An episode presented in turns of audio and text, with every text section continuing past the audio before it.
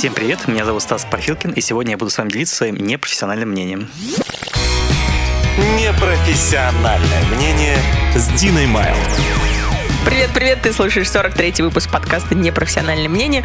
Подкаст, в котором ты узнаешь много всего интересного от людей самых разных профессий и хобби. Задай свой вопрос на dinamail.hello, собака gmail.com или просто в директ, чтобы поделиться своей историей и задать свой вопрос.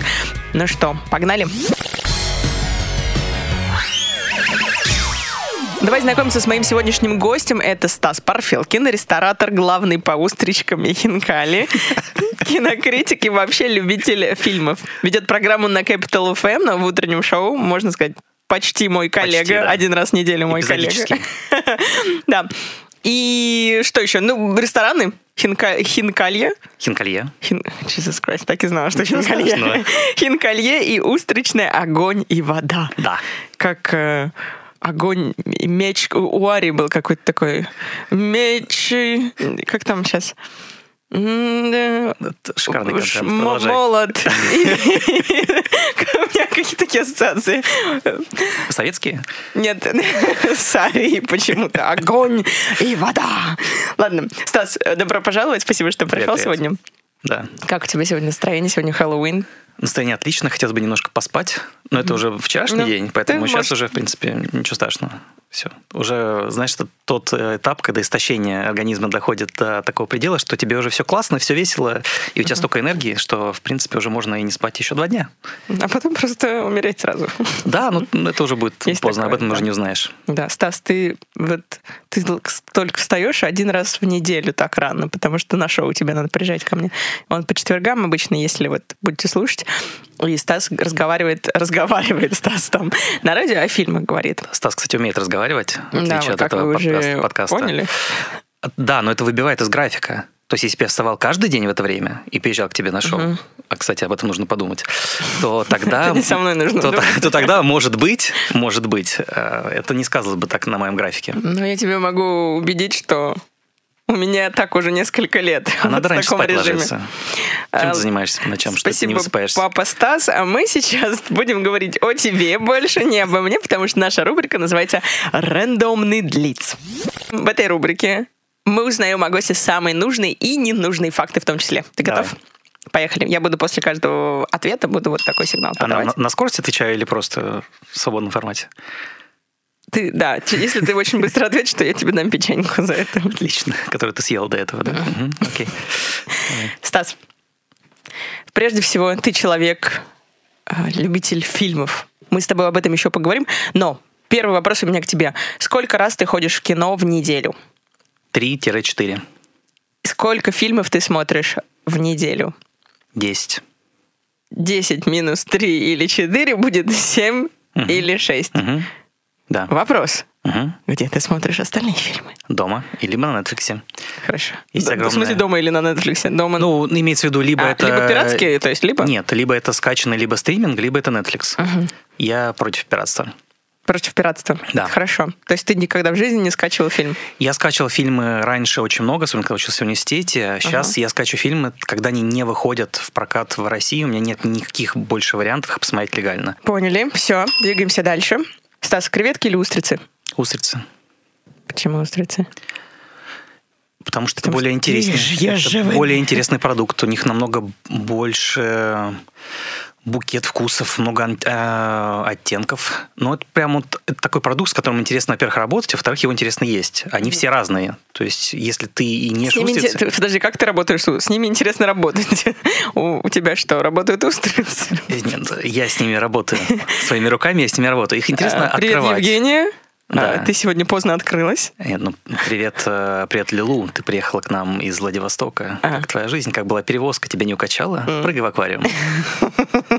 Роз- Розовое Мне море. нравится, Вы мне приехали из. Африки. Как там тепло? Знаете, а у нас в аквариуме У нас- плюс 4. Я думаю, вам очень понравится. Плюс 4 Да. и пресная вода. Нет. У вас да, морс- Морская. Морская вода. Я, Они- я- подохнут. от- откуда я знаю? Вот. Я не работаю с устрицами, не имела, по крайней Нам мере, нравится такого инстинкт. Пресная вода, правильно, утопим всех нафиг. А что, они, то есть, такие привередливые, да, к воде? Нет, ну, в- морские существа, они либо в пресной живут, либо в соленой. В, в большинстве случаев это не пересекается. Это две абсолютно разные Мне экосистемы. просто, это же все равно вода. То есть- Непрофессиональное мнение. Вот оно, поехали. Ладно, хорошо. Да, конечно, я знаю. Просто решила тебя проверить, на самом деле, как ты там в ресторане. А я раз- это придумал. Разбираешься вообще или нет в своих- своих В этих устрицах? своих ресторанах там. Окей. Ну, вот у меня с устрицами, кстати, это такой интересный вопрос, потому что я очень люблю устриц на вкус. Но когда ты сказ- сказал букет вкусов, я просто вспоминаю, что устриц живи- живыми едят, на секундочку. Да. Ну, в основном. Представляешь, вот как бы В людей, да? запекают в основном. Ну, это ужасно. Это жалко мне Знаешь, у них устриц. нет мозга, а мне нет. Мне вообще не жалко устриц. Ладно, все, поехали. Не еще с тобой обсуждать, это уже я поняла. Стас, какое твое любимое блюдо? Очень классный подтай. Э, Подтай? Да. Что это такое? Это тайская лапша, Ну, конечно, да, подтай. яичная, а, такая она плоская, немножко плоская широкая лапша с а, креветками, с а, молотым арахисом, с не знаю, что входит в соус, с лаймом.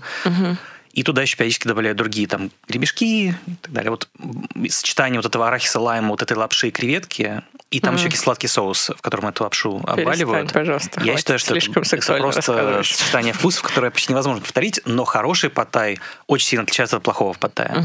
Плохой паттай – это доширак, это есть невозможно. Это А отвратительно. хороший Оно- подтай – это доширак с креветками. Нет, Хороший паттай – это Если с- ты ешь, и в какой-то момент понимаешь, что ты уже локоть свой кусаешь, потому что ты проглотил свою руку, и тебе хочется еще одну порцию. Ах. Это просто феноменальное блюдо. Подаете вы в ресторане своем? Нет, к сожалению, не подаем. Ну, ясно, хорошо. Когда я открою азиатский ресторан, то мы будем подавать паттай. Ждем. Стас, какой твой любимый предмет в школе был? История. Почему? Почему не география, не биология? Ты же знаешь, соленая вода или пресная, и где каких кто живет. Знаешь, я, в принципе, был мерзким студентом, потому что я хорошо учился и все ну, знал. ты не изменился, да. Да, в принципе, все осталось. Вот. И все давалось мне хорошо, но история мне казалась очень интересной, потому что... Не давалось, то есть. Нет, все давалось. Все давалось Все хорошо. давалось, но история мне показалась самой интересной. Окей. Я любил науку, я не очень любил математику, хотя с ней было все всегда хорошо. Я любил физику и историю. Только не говоришь, что ты золотой медалист. А я, к сожалению, заканчивал русскую школу, поэтому такое понятие ко мне неприменимо. А, хорошо, извините, пожалуйста. Так вот. Я не знаю, я оскорбила тебя этим? Нет, почему? Нет, просто это я, я не знаю, золотой или нет медалист. За- Но как ты учился на A, Стас? Скажи честно. Я учился на A, но потом я сдал IB, и потом я отучился на 41 балл. Ага. Что мало кому что говорит. Ну почему? Это из стажа, правильно? 45. Из 45? Да. 39 баллов – это проходной балл в Кембридж и Оксфорд в Англии. 39 ба- Да, поэтому 41 балл – это, в принципе, неплохо. Ну так, чуть-чуть. Так ты еще и стесняешься. Естественно. А историю Вот, э, я обожал, Да потому подожди что- историю. Да всю что Ну ладно, ладно, давай Это расскажи. мой любимый предмет был, правда. А, Потому что очень много классных... э, Крепостное право, отмена. Да, и там очень много классных Крепостное историй. право когда было отменено? Да я не знаю. Ну хорошо. Это так Как? давно было, мы это даже не проходили. Ты ж- 60, 60, 61 год. Ты уверена? Да. А я нет. 1861. Хорошо. Очень интересная история о том, как личности меняли мир Мгм. и что они вообще творили. Ну, в основном ужасного, но и классного. И мне вот нравится, когда ты мог прочитать, а вот когда вот прошло много веков, последствия всего этого, там, как падали Мгм. империи, города, не знаю, мне это всегда казалось Это классно. интересно. Нет, я вообще обожаю историю, но у меня всегда было плохо с историей. Для меня история это просто рассказ. То есть это не вот в каком году что случилось, вот это меня вообще не интересует. Меня интересует рассказ. Вот что, зачем, почему. Да. Ну, главное, как, конечно, вообще пода- подают предмет. Конечно. Окей, э, вот ты уже частично перескочил на этот вопрос по поводу обучения, образования за рубежом. Ты с какого класса, получается, учился? Смотри, я... Ты учился в, Ю- в Великобритании, правильно? Нет, сначала я учился на Мальте. А, Я там учился Ты 4... учился там или все-таки лежал на, на пляжу? Нет, я учился, лежал на пляжу, когда не учился. Учился я там 4 года, с 3 по 7 класс. Потом я вернулся в Москву. Так, И с пошел. третьего по седьмой С 3 аж. по 7. Так, ладно. Потом я вернулся в Москву, и так как я отставал очень сильно от русской программы, и русский язык в тот момент у меня катастрофически страдал. И как, а, был момент, когда я ехал с папой где-то по улице, спросил его, а как называются эти две железные палки, по которым поезд едет? Это был восьмой класс. А как они называются? Рельсы. А, да. Теперь я знаю это слово. Я его запомнил с того момента, потому что он на меня посмотрел как на странного человека. Сказал, почитай словарь. Очень, очень странная реакция от отца, у которого сын с третьего класса учится не в России. Ну все-таки дома-то по-русски все говорят. Ага. И книги читают иногда умные люди. Хорошо. Вот, и я пошел просто здесь учиться в школу, где была программа англоязычная. И все, и поэтому я закан- заканчивал сначала IGCSE, а потом ин- интернациональный бакалавриат. Мгм. Потом уехал. Потом уехал. Да. В UK. Как И учился ты где? Я учился в Уорикском университете. Это рядом с Бирмингемом.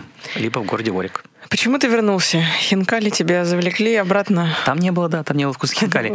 Ты знаешь, я вернулся, потому что это был разгар буйного капитализма в России, когда все перло на дрожжах, и чтобы здесь заработать деньги, нужно было поднять сачок вверх, туда все залетало.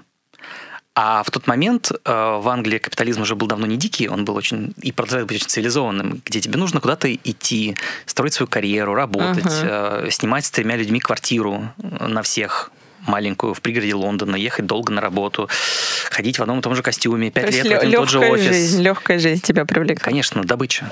Добыча. Да. Сейчас ты не жалеешь, что уехал обратно в Кон- Россию? матушку? конкретно из Англии нет, потому что мне никогда Англия не нравилась. Да? Да. Ой, расскажи, пожалуйста, почему? Вот потому что все так Англия, Англия, Лондон. Ну, это говорят Почему? люди, которые там, я предполагаю, в своей массе там не жили долго. Мгм. Либо жили на статусе туриста. Хорошо. Чем тебе не нравится Англия? Там мерзкая погода. Начнем с того. Ну, это, да, это всем А- известно. Она, она мерзкая везде. И там очень здорово летом, потому что там не жарко, я не люблю жару. И там бывает солнышко, легкий дождь, там классно. Все остальное время там пасмурно и очень депрессивно. Хочется вешаться. Потом Англия сама по себе, она такая очень не похожа на то, что себе представляют люди, которые там не жили. То есть там люди не говорят с высоким, то есть это King's English, как мы смотрим в фильмах, там, с Would королевой. you like a cup of coffee? Да, так в Англии говорят, наверное, 2% населения. Все остальные люди говорят на каком-то языке мутанте, который и воспринимается очень сложно на слух и очень некрасивый, потому что эти все диалекты, Э, Вообще никто не спорит, что он некрасивый. Вообще Диалекты, акценты, такой. да, он, э, он странный. Там большая проблема с едой, например. Там мало вкусной еды. Там есть, например, очень классные чистые продукты, но они стоят безумных денег. То есть, если ты хочешь в Англии хорошо питаться... А ты здоровенько- любишь хорошо питаться? Я обожаю хорошо питаться. Это вообще... Это одно из э, великих радостей жизни. Хорошо питаться. А в Англии с этим довольно-таки сложно. Великие слова. То есть, либо нужно очень сильно на этом заморачиваться, либо очень много на это тратить денег, либо, ну, ты ешь непонятно что. Ну, вообще, да, британцы не славятся своей кухней. Даже нет такого понятия, как британская кухня. Всем известно, это fish and chips. Это Нет, вот- ну, в Англии Ну, э, есть британская свой своя кухня это ин- индийская. индийская. Ну, у них очень много кухни, которая связана с фермерством, то есть переработка всяких потрошков, вот эти кровавые колбаски. Э, Как аппетитно. Ага. Это, кстати, довольно-таки вкусно, если ты такое все любишь. Но опять же, это это все-таки это не города. Понятно. У них есть свои этим. традиции, естественно, у них есть pub food, то есть это еда, которая подается в пабах, те же самые fish chips. Кстати, классный fish chips это вообще классная штука. Извиняюсь за тавтологию, но мне очень нравится. Хорошо. Если бы в Москве где-то давали очень классный фиш чипс, я бы туда ходил Ну, его есть не иногда. дают, да? Я не встречал. Мгм. Хорошо. А, Ладно. и быстро еще Давай, перебью. давай. Ам, англичане в своей массе не очень любят иностранцев. Казалось бы, странно, в отличие от многих даже европейских и, в, в первую очередь, э, американских культур. Ну, не зря же они хотят уйти от всех. Да, и тебе в лицо никто ничего не скажет. То есть ты будешь э, другом, пить пиво со всеми, но в конце концов ты своим там не будешь. Либо на это нужно очень сильно, то есть нужно максимально интегрироваться. Там такое понятие, как иностранец, оно, естественно, повседневно, потому что ну, там иммигрантов безумное количество. В том же Лондоне это один из самых пестрых городов. И вот, кстати, Лондон в этом смысле очень классный город. Потому что ты приезжаешь, и там такая палитра Да. людей. Вот а я от этого Такой кайфую. Я- это то, чего мне не хватает в Москве, что в Лондоне это вот просто... Ты смотришь на улицу, и там ты просто попадаешь в метрополис такой. Это прям... Это фантастика. Классно. В Нью-Йорке также. Да. Ну, там есть ты иностранец, ты иностранец. Все. При этом самое ужасное в этом всем, что они не искренние люди. Искренне. Мгм. Это, наверное, какая-то национальная особенность. Ну, очень много шуток про вот это английский stiff upper lip, то, что мы вот все терпим, ничего не выражаем эмоции. Там, если все плохо, мы киваем головой, идем вперед. Если все хорошо, мы киваем головой, идем вперед. То же самое в личных отношениях. То есть тебе никто не скажет там, ты нам не нравишься, ты мне не нравишься, все к тебе улыбнутся. Смотри, дальше. много шуток э, про американцев как раз подобных, что американцы такие фейковые. Но Да, но я... американцы много были открытые. Да, мне тоже кажется. Вот, кстати, по, по менталитету, мне кажется, мы ближе к американцам Да, все-таки, чем да. к, И европейс- к европейцам. Очень много я вот поездила. У меня, знаешь, даже как было, я была очень, очень часто раньше, все время, всегда ездила в Америку, и какой- в какой-то момент я поняла, что я не особо путешествовала по Европе, и потом, когда начала, я просто вот увидела эту огромную разницу. да. Давай поедем дальше с тобой. Опиши, пожалуйста, свой идеальный день. Я просыпаюсь, и мне никуда не надо. То есть у меня нет обязательств. Я могу делать все, что я хочу. Хорошо, что ты хочешь, вот что ты будешь делать в свой идеальный день. А вот это зависит от э, моего настроения. Я, Он идеальный, я, смотри, я и ненавижу, я ненавижу планировать. Я не люблю жестких планов. Я люблю делать то, что мне нравится. Особенно в мой, мой идеальный день это день свободы. Есть шанс, что я пойду в кино, а может быть и нет. Мгм. Блин, я обожаю планировать. Я вообще не понимаю людей, которые не планируют. Зачем это нужно? Ты, ты, ты себя в клетку вгоняешь. Да нет, ты какую клетку? Я себя Ты просто... живешь в клетке. Да. да. Ты что, меня до слез хочешь довести? Это просто суровая реальность. Ты живешь в клетке. Идеальный Просто день. поверь, Смотри, ты живешь в день. клетке. Ты никому ничего не должна. Я вообще, ну, От я не- тебя никто ничего не ожидает. Ты сама не хочешь никому ничего как бы отожидать. У тебя ты вот все свобода. Ты проснулась, и твой мозг говорит все. Ну, я даже Расслабься. Да, я расслаб, но мне... Я, я не напрягаюсь, когда планирую. Это мне, наоборот, помогает. Ого, я вот сегодня... Ого, что это за звук такой был сейчас? Ого. Ты видимо тот звук, когда ты просыпаешься, понимаешь, что у тебя есть свободное время. Ого! Ого, у меня есть часик. Как бы его запланировать, чтобы он был полезным. Ого, это эмоция восхищения. В следующий раз обязательно используйте, если у А, вас будет знаешь, радость. как я сформулирую? Ого, Мой идеальный день не полезный. не полезно. Не полезный. Ты, ни для общества, ни для меня. то есть ты хочешь сказать, что ты каждый день приносишь обществу пользу? Делая что-то, ты приносишь пользу себе или обществу, да. Мой идеальный день, где я ни- никому, даже себе не приношу пользу. Ну как ты? Ну так. Ну, Просто са- самый деструктив. Такой классный, такая, знаешь, такой декаданс. Самое, легкий. саморазрушение, да. Ну, почему ты, наоборот, себе приносишь пользу, потому что ты отдыхаешь? Хорошо, давай пофантазируем. Ну, Вот идеальное настроение, сейчас я просто вспомню. Не, давай не будем фантазировать. Смотри, просыпаюсь, ничего не нужно делать. Еду куда-то завтракать. В какое-то какое место, которое мне не дома. А, то есть в, мой идеальный день замок... э, Ой, не замок. Замок там тоже, наверное, есть. А, завтрак... Завтрак с принцессой, завтрак. Э, Нет, без принцессы. Завтрак – это часть праздника. С принцем, что ли? Да с кем угодно. Главное, чтобы приятная компания была. Хорошо. Можно и в одиночестве, ничего страшного в этом нет. Главное, чтобы вкусно кормили и было приятное место. То есть ты пойдешь в свой ресторан Хинкалье? Э, Нет, мы на завтрак не специализируемся. Я куда-то бы пошел, вот где вот Обожаю завтраки. завтраки. Кстати, вот мне кажется, если у меня был завтрак где-нибудь в другом месте, не дома, не то, что я ненавижу дом, но просто какой-то такой вот прям э, заряжает тебя какой-то Да, другой энергией. ощущение да. праздности. Есть Немножко выходной сразу. Да, да. Я обожаю вот завтракать как Вот. раз в выходной день, потому Да. что я всегда не Потом, дома завтракаю. наверное, позвонить кому-нибудь другу, подруге, с кем-то встретиться, погулять. Что- Хорошо. опять же, там, пойти в кино, что обсудить. Ну, то есть... В общем, не планировать, все. про- праздное безделье. Мгм. Вот. Ну, это классно. Это вот как люди раньше в 19 веке проводили каждый день. Я не хочу Балы. в 19 век, но вот та- такая форма мне нравится, да. Класс. Там они старее было. Стас, М.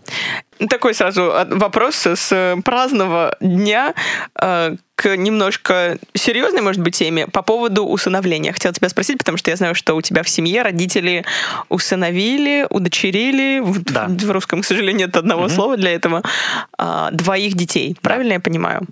Э, Скажи, пожалуйста, каким образом вообще это поменяло вашу жизнь и как ты сам лично к этому относишься? Потому что вы живете вместе, я правильно понимаю? Да, мы живем все вместе, большой семьей, потому что семейный бизнес, он все-таки откладывает отпечаток на, на, на бытие. На быт тоже. Да. Ам, процесс, не, ну процесс довольно-таки сложный, он очень бюрократический.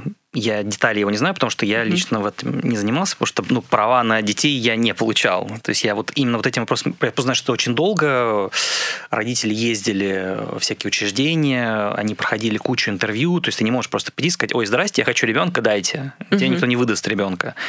То есть Да. проверяют твою компетентность, ты проходишь подготовительные курсы, как воспитывать, какие могут быть проблемы, как работать там, с точки зрения психологии, воспитания. Финансы проверяют в финансовом плане, сможешь ли ты... Да, проверяют, э, где ты живешь, то есть может ли там жить ребенок. То есть ты не можешь его в хлев взять. Блин, черт, не Да, я- ну, получится. я да? понимаю, хотела десяточек Да. себе там в сарай. Нет, все-таки смотрят, пытаются контролировать. Мгм. Естественно, я думаю, что при желании все это можно как-то там обойти, обыграть. Но вопрос зачем? Ну, ну, мне непонятен. И все-таки контроль жесткий в этом смысле. Мало того, постоянно проверяют, требуют какие-то отчеты. а, Вот, вот про отчеты касательно отчетов. Насколько Да. часто и что именно проверяют? Раз в квартал, то есть э, проверяют, ну, ты обязательно по медицине дети проходят диспансеризацию обязательную. Если ты не проходишь диспансеризацию с детьми, то к тебе там звонят э, службы по, я не знаю, надзору над, я не знаю, как это называется, если честно говоря, и там говорят, почему вы там не прошли, там, почему не было вакцинации, почему дети там не пошли. А проверяют, что дети учатся. То есть они ходят в школу, где ты сам определяешь, где они учатся, то есть тебе никто не говорит, что они должны учиться здесь, там, там, там.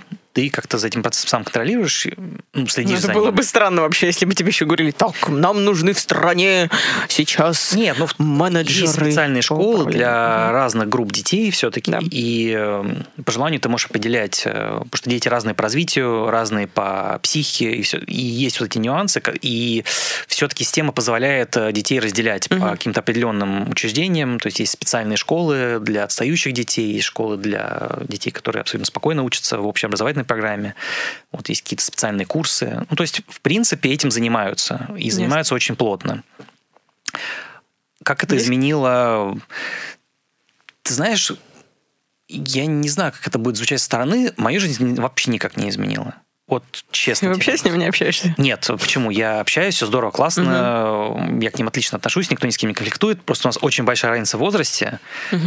Девочке 16, а мальчику 7. А тебе 50.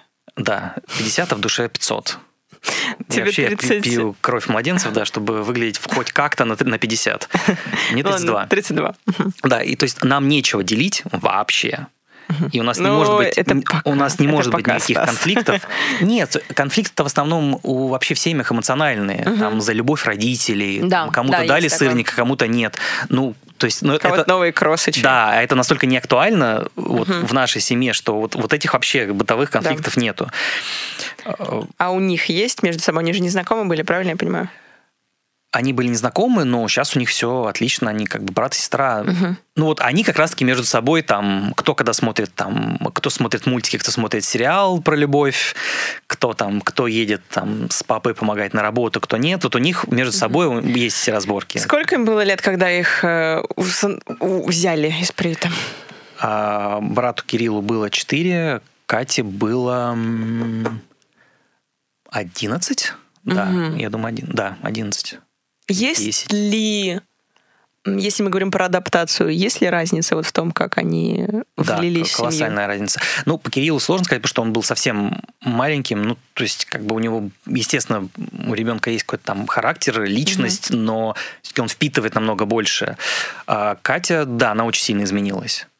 То есть она выросла в, э, в ну, в, в деревне, я бы так сказал, изначально. То есть понятно, что и язык, и культура, и там общие там, ну, какие-то там манеры за столом, ну, вот самые банальные вещи, на которые мы не обращаем внимания, они, естественно, очень сильно отличаются у человека, который просто вырос в другой среде. Мгм.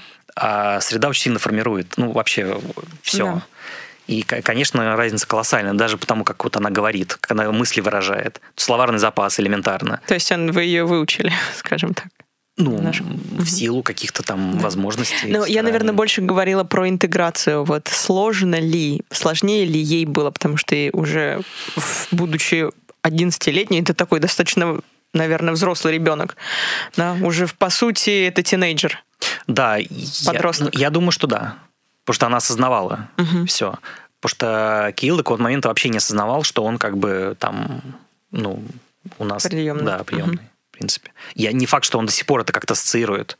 То есть э, с ним поговорили на эту тему, но у него это, мне кажется, у него даже не щелкнуло где-то в голове, то есть, потому что он вырос со знанием, что это мама и папа, у него есть живой, э, был живой дедушка, угу.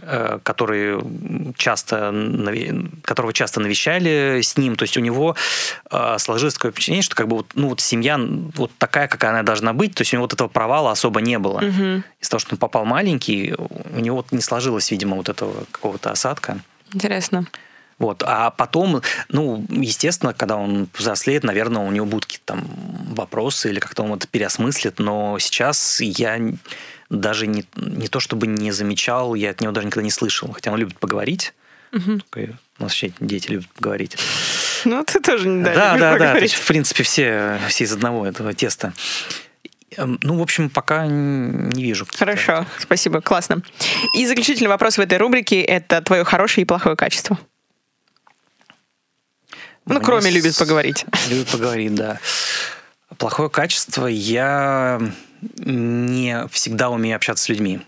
И если я не умею общаться с людьми, то я эту тему закрываю. То есть, то есть просто такой, ну, все, я не Ну, если не идет, как бы, не идет общение, не идет там сотрудничество, то мне угу. проще просто как бы вот все, ну, отрезал, забыл. Угу. То есть, мне... Можешь пример какой-нибудь привести? Ну, личный, то есть я, ну, хорошо, там, у меня была старая подруга, у нас случился конфликт, я просто понимаю, что это а, ну, когда мы изменились с возрастом, и, угу. и вот этот конфликт, он для меня настолько инфантильный, что я не могу как бы с этим ну, справиться. То есть я, я не могу войти в психологию этого человека, чтобы понять, что происходит. Это подруга была или... Подруга, нет, нет, нет, нет, просто uh подруга, с которой я очень долго общался. Хорошо. А, конфликт случился после какой-то фигни, из недопонимания, но для меня это было настолько дико, uh что я понял, что я просто, я как бы я не могу дальше вот как бы вот в этом вариться. Отношения. Да, то есть Понятно. это настолько меня внутри обрубило, uh и это очень смешное такое чувство, что ты ты помнишь, что ты с тем вообще человеком дружился, общался там много-много лет, там да. дружил с семьей, вас много чего связывало, а потом бах, ты понимаешь, что этого человека просто у тебя в душе не существует. Вот, ну, у меня такое ощущение, что вот да просто чужой человек. Угу. Это, это очень странно, но вот... Это у... очень страшно, я бы сказала, что у тебя так прыгает. Ладно, нет, нет, нет. Может быть, может быть. Я считаю, что это плохое качество, потому что, наверное, это можно было бы как-то разрешить по-другому. И самое, самое удивительное, что у меня к этому человеку претензий нет. Она, она классная, добрая, милая, просто, веселая. Просто оторвала из души, вырвала из сердца своего. Просто для меня you're dead to me. То есть как бы, ну все, ну как... И, и я с ним ничего с этим не могу сделать. Вот что самое страшное. Ага. То есть я пытался как бы ну, такой заново как бы Кай начать... Ты. Обща... Да, заново начать общаться, потому что я понимал, что, ну, наверное, это может быть uh перебор. Но и вот а Но уже не, дружба нет. не связалась внутри. Это же вот по твоим ощущениям каким-то происходит с человеком. Ты же не можешь себя заставить с кем-то общаться, дружить. Нет, не можешь, да. Вот. И вот и я понимаю, ну, можешь, не... вообще можешь, конечно. Если Наверное. постараться. Но вот как-то не идет. Вот не идет, не идет, не идет. И я понимаю, что вот, а, вот этой связи, вот все, ее Хорошо. вообще нет. Хорошее качество. Хорошее Если качество. они есть. Да их мало на самом деле. Да ладно, не стесняйся. Хорошее качество. Я хорошо переношу стресс. Хорошо переносишь стресс? Да я могу очень долго, очень хорошо переносить стресс, потому что я могу дис... Ну, потому что у тебя сердца нет, как бы, души, души да, нет. Да, диссоциироваться. Что, горит? А, ну окей. Да, когда, будем заливать? Завтра? Это, наверное, хорошо для того, кто ведет бизнес. Мне кажется, это прям... Наверное. Но иногда это все-таки, да, то есть есть какой-то предел, когда понимаешь, что очень много, что нужно отдохнуть. Вот именно вот отставляющий вот от стресса, каких-то там проблем, там каждый день звонить телефону, что делать, какой-то момент просто хочется выкинуть телефон и на неделю куда-то испариться, и вот тогда у тебя такая перезагрузка, и ты опять, опять можешь прыгать в огонь. Класс, Стас, спасибо большое. Давай переходим с тобой в следующую рубрику. Мы переходим в рубрику «Что волнует ведущую?». И сегодня я себе позволю только остановиться на этой рубрике, потому что я думаю, что нам как раз времени хватит вот на то, чтобы обсудить Мне два тоже вопроса. интересно, что тебя волнует. Меня волнует, э, наверное, потому что твоя жизнь, мне кажется, вот из двух частей. Это рестораны, во-первых, и хочу я узнать про э, твое отношение, вообще, знаешь, узнать, как это с обратной стороны быть, как вот быть Ужасно. не клиентом, а ресторатором. И... Никому не советую. Почему? Почему не советуешь? Адский труд. Ну, я, я не сомневаюсь. Наверное, вот из всего бизнеса, да, ты бы Почему вообще вы, как, ну, я так понимаю, что это у вас семейный бизнес, то есть Да, просто да. так начал А, случайно или потому что... Нет, э, не совсем случайно. У меня, у- я к этому не был никогда причастен, когда я был маленький, когда я был там в юношеском возрасте, у моей семьи были ночные клубы по Москве. Они занимались ночными клубами, там, ну, у них рок-клубы были разные. А Там какое количество Какой, ресторанов. например? Может быть, я там А, была? А они сейчас уже не существуют. А нет, я... Подождите, нет, тогда я еще не ходила в рок-клубы, хорошо. Точка, табула раса. Точка? Модернс, Да. Точка, Мой это отец же- открыл первую точку. Точка, это который на Октябрьской? Я Клуб знаю. «Точка»? Ну, он, если он сейчас существует, нет, но это не... Ну, может, просто он переименовался. Табула раса? Ты говоришь о просто культовых местах, Стас, Ну, сейчас. табула раса – это клуб моего отца. Сери- Ты серьезно Да, да. сейчас? Все, все, причем все, все его как бы ипостаси. Табула раса находится на Фрунзенской. находилась, да, это Да, последнее находилась. было. Начиналось все на Бережковской набережной в 95 году. Я не была, к сожалению, я была только на одной. И то клуб «Точка» — это где просто самые культовые, ну, крутейшие рок-группы играли, да, а, да, альтернативные. они и возили, и наши все развивали. То есть там, ну, они много кого знают, наверное, до сих пор, хотя это не просто общаются. история. Почему закрыли? Почему? Потому что, ну, это, это реально были классные. Я не знаю, кстати, вот на месте точки. Сейчас, по-моему, какой-то другой давно клуб. Вместо табула раса сейчас тоже там что-то другое. Но Ой, там, много всего там, на самом было деле, раньше. очень такое не, не фартовое место. А, Там табор существовало года два, а потом там вот каждый год что-то открывалось, закрывалось. Там Такая сложная. Ну, у мест вообще есть аура у определенных. Даже Есть, вот да, кстати. Рестораны. Ты приезжаешь, там, может быть, даже классный ресторан, но вот именно вот в этом помещении рестораны меняются там раз в год. Ты знаешь, я, мистика. я соглашусь, да, потому что я вот жила в одном, я жила на Рижской года 4, мне кажется, и за все это время было одно место угловое, такое очень хорошее проходное место. Наверное, ресторанов 5 сменилось Да, за все да. 4 года. И, наверное, некоторые из них были реально неплохие. Да, да, были сетевые, то есть. Да, да, я говорю, это, очень это мистика, странно. это какие-то вот, это вот привидения, которые привязываются к какое-то вот э, помещению. Хэллоуин и сегодня. от- мы отбивают деньги, это ужасно. Нужно Привидения проводить в таких местах. Хорошо, табул раса, блин, э, я сейчас на самом деле меня прям это очень поразил меня этот факт, потому что в табуле расе у меня тоже очень много воспомин- воспоминаний. Мы там проводили концерты, там я не в первый раз, но один из таких крупных моих, наверное, выступлений был в табуле расе. Поэтому здорово. Но почему вы вот переключились на ресторанный бизнес в итоге? Между клубами и ресторанами прошло очень много лет. Мгм. И э, клубы закрыли, потому что это очень тяжело физически, потому что в них нужно жить. И потому что это большой оборот, это большие дни, это кассы, это алкоголь, это люди, которые там работают, творят все, что они хотят, естественно. Ну, в хорошем смысле этого слова, потому что коллективы были классные, многие из них даже до сих пор там... Я вырос в табуле расе, то есть я делал уроки на барной стойке. Мои друзья были бармены. Не, это без шуток. То есть я после школы приезжал в клуб. То есть я там вырос. И э, многие люди, которые там даже с первой таблы работали, я их до сих пор знаю. Они периодически приезжают там к нам в ресторан. Это вообще просто потрясающе. Там бармены, э, ведущие, менеджеры.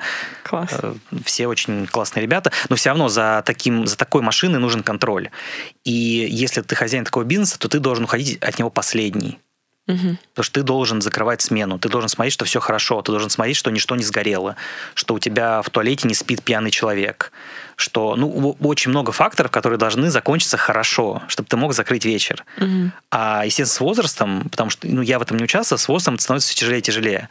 Когда ты три дня в неделю ложишься спать в 5 утра, это сказывается на тебе. Жестко. Окей, Да. вы решили перейти на ресторанный бизнес. Нет, мы занимались вообще другим, я занимался другим, э, родители занимались третьим, а потом появилась идея все-таки вернуться в ресторанный бизнес, потому что есть понимание, как это работает, Мгм. какое-то. Нам казалось, что есть понимание, как это работает. А, Были возможности, подвернулось место под первый ресторан, который очень рядом с домом. Это же мечта, Очень работа рядом с домом, ну, собственно, работа рядом с домом. кухня. Это очень классно. На кухне мы сделали жесть. Да, буквально в пяти минутах. И все так сложилось. а, Просто мы очень долго думали, что нужно диверсифицировать как бы вот э, деятельность какую-то. А так рестораны, то, что понимали родители, понимал я, была идея, как, как я хочу это сделать, как они хотят это сделать, а, родилась вот эта концепция. Потом нашли помещение, потом как бы туда... Почему грузинский вписался. ресторан? Я очень люблю грузинскую кухню. То есть вот типа такой, Это одна из... Стасик у нас любит грузинскую кухню, давайте Да. сделаем так. Именно. Да, так се- серьезно просто И тебе... когда, ну, в принципе, ну, а, Чтобы он ты же, кушал там да, ты каждый же день. открываешь его, поэтому ты кажется, что тебе нравится. Да. Поэтому, чтобы ты там ел, тебе нужно сказать, что... И еще это был э, вот этот старт моды на все грузинское. То есть э, наши рестораны, мы вписались в тренд. То есть Это как- когда было? это было два с половиной года назад. Мгм. Открылся первый, это когда начали открываться нетрадиционные грузинские рестораны в Москве. Это что значит? Ну, всякие геноцвали, вот, ну, эти- такие большие грузинские рестораны. Ну, во всем понимании, с грузинской музыкой, там, с колоритом, с определенным набором блюд, с определенной подачей. Начали открываться модные грузинские рестораны, потому что а, вообще Грузия как страна, она пришла к какому-то современнению. Мгм. И очень многие грузины, которые переехали в, из, в основном из Тбилиси, и не только в Москву, либо кто живет в Москве, они начали показывать немножко другую сторону Грузии. А сейчас Грузия это такая очень хипстерская страна, скажем так. То есть э, у них есть очень классная музыка современная, что я занимаюсь плейлистами в ресторанах. Интересно, то есть у вас прям грузинская... Ну, понятно, да, конечно, грузинская музыка. Да, ну помимо традиционной, которые там Чита Грита, Чита Маргарита и так далее, там Сулико и Тбилисо, есть еще огром... есть целый пласт современной грузинской музыки, которая потрясающая, очень талантливые люди, и это во всем. То есть есть потрясающие грузинские дизайнеры, есть э, грузинские Класс, кинематографы. хорошо. В модели я посчитал, что это та кухня, которую может есть любое поколение. То есть люди советской закваски, они знают все про грузинские рестораны, грузинские блюда, все знают, что такое хачапури, все знают, что такое сациви, все знают, что такое харчо и хинкали. Люди, там, поколение моих родителей, все знают, что такое грузинская кухня, я знаю, что такое грузинская кухня, и все, кто мало... То есть это, это кухня, которую кухня. едят все, все. То есть в этот ресторан можно прийти с бабушкой, с дедушкой, с ребенком, с няней, э, вдвоем. То есть, ты абсолютно правильно сказал, это абсолютно универсальная кухня. Класс, хорошо. Стас, скажи, пожалуйста, клиент всегда прав? Нет, но мы ему об этом не скажем. Расскажи, пожалуйста, самую ситуацию, наверное, провальную, самую провальную историю с клиентом, которая у вас была в истории ресторанного бизнеса вашего. Ты знаешь, как ни странно, ничего адского у нас никогда не происходило. Происход... Довольно-таки часто происходят всякие мелочи неприятные, которые, ну, из-за того, что ресторан это все-таки много людей, которые должны взаимодействовать. Это не, это не машина, это не программа, это не готовый продукт. А, И очень много сломанных телефонов. То есть у нас есть доставка. Элементарно человек заказывает одно блюдо, менеджер это услышал по-другому, и человеку поехал немножко не тот заказ. Вот два дня назад я так сделал. Человек заказал одно, по его словам, я услышал другое, пробил это другое, ему привезли не, не совсем его заказ, там, ну, одно блюдо. Но факт в том, что то, что я пробил, было в три раза дороже, чем то, что он хотел заказать, Поэтому Delivery Club. Delivery Club. который не работает в Подмосковье. А, не работает. Мгм, Мгм. мгм. И человек звонит словами, вот мне приехало не то, и тут как бы плюс тысяча рублей, как это понимать? Ну, как, как? Как? Плати, выкладывай Нет, баблишко. нет, ну как это понимать? Ошиблись. Да. Это ошибся, ну в этом случае ошибся я конкретно. То есть я, я прекрасно понимаю этот разговор, и если я промотаю назад его, то я понимаю, что, скорее всего, он оговорился, Мгм. а я не переспросил. Так, и что вы сделали в этой ситуации? А, так как он у нас заказывает довольно-таки часто, я знаю этого клиента, а, просто в следующий заказ эту разницу мы учтем, и все. То есть ра- разницу между тем, что он заказал, и то, что ему привезли в деньгах, мы учтем в следующем заказе. Со всеми То из- есть- то извинениями. Извинениями. Да. То есть вы, получается, плюс тысячу рублей ему подарите. Вот так. Да, да, да. Ну, да, да. Или да, нет, да. или- да. Ну, да, да. Если вы разницу По счету, учтете. да. То есть он заплатил тысяч, на тысячу рублей больше, но Да. в следующий Но раз... при этом он получил блюдо, которое было дорогое. Да. То есть мы этот как бы удар принимаем на себя. Ну, потому что ошибка... И это тот случай, где искать правду абсолютно бессмысленно. Ради этого клиент, который тебя просто пытаться с ним спорить, что а вы мне по телефону сказали Да. другое, потому что у меня как бы чек, я в реальном времени это пробивал, и я знаю меню наизусть, и такую ошибку я бы просто так не сделал, это абсолютно бессмысленный разговор. Я, знаешь, ситуации. как-то давно очень... Вот сейчас, как сейчас помню, момент, я ходила в Макдональдс. Ну, я в такие рестораны хожу просто. Я тоже хожу в Макдональдс. Э, Заказала картошечку, и в картошечке нашла муху без крылышков. Без крылышек. А, это То уже классно. Там э, обожженные у нее крылышки были. Мгм. И подошла ко мне менеджер, и она мне пыталась доказать, что такого никогда у них в ресторане не происходит. То есть она обвиняла меня в том, что я подожгла мухи крылышки предварительно и Ну, подложила ее в себе то, в картошку. что отличает Я была э, студенткой еще, студенткой. некомпетентного менеджера от компетентного менеджера все-таки. Ну, просто... Ну, кстати, вот с мухами у нас еще не было. Не Все было, да? Предстоит. Это предстоит. Потому что, опять же, менеджер, который... предстоит? Ну, потому что менеджер, который тебе в общепите говорит, что у нас такого никогда не было и быть не может, он как бы дурак. Ну, это, это Макдональдс. Потому Там у них что- очень жесткие правила. Нет, это, это не важно. Оно- это Я может. знаю, да. Это может быть. У них мо- супер жесткие Да, ну, муха летит, это, конечно, летит и может упала. быть. Я это, ну, я же не придурок, я понимаю прекрасно, Да, что это может быть. может быть все. Я просто к тому, что система там очень жесткая Да. вообще. У них оценки реста- между собой рестораны конкурируют очень сильно именно внутри сети. Да, И поэтому да. они просто бьются за рейтинг своего ресторана, чтобы у них там были деньги Но и так далее. реалии в том, что от мухи в картошке это не защитит. Да, не защитит. Просто нужно... Клиент всегда прав, вот я к чему. Да, с клиентом не нужно спорить. Да, клиентам не нужно спорить. Действительно. У меня, у меня столько провальных историй, я сейчас поняла. Я тут недавно пуховик отдавала в химчистку. И с тобой спорили. Хотите послушать, да.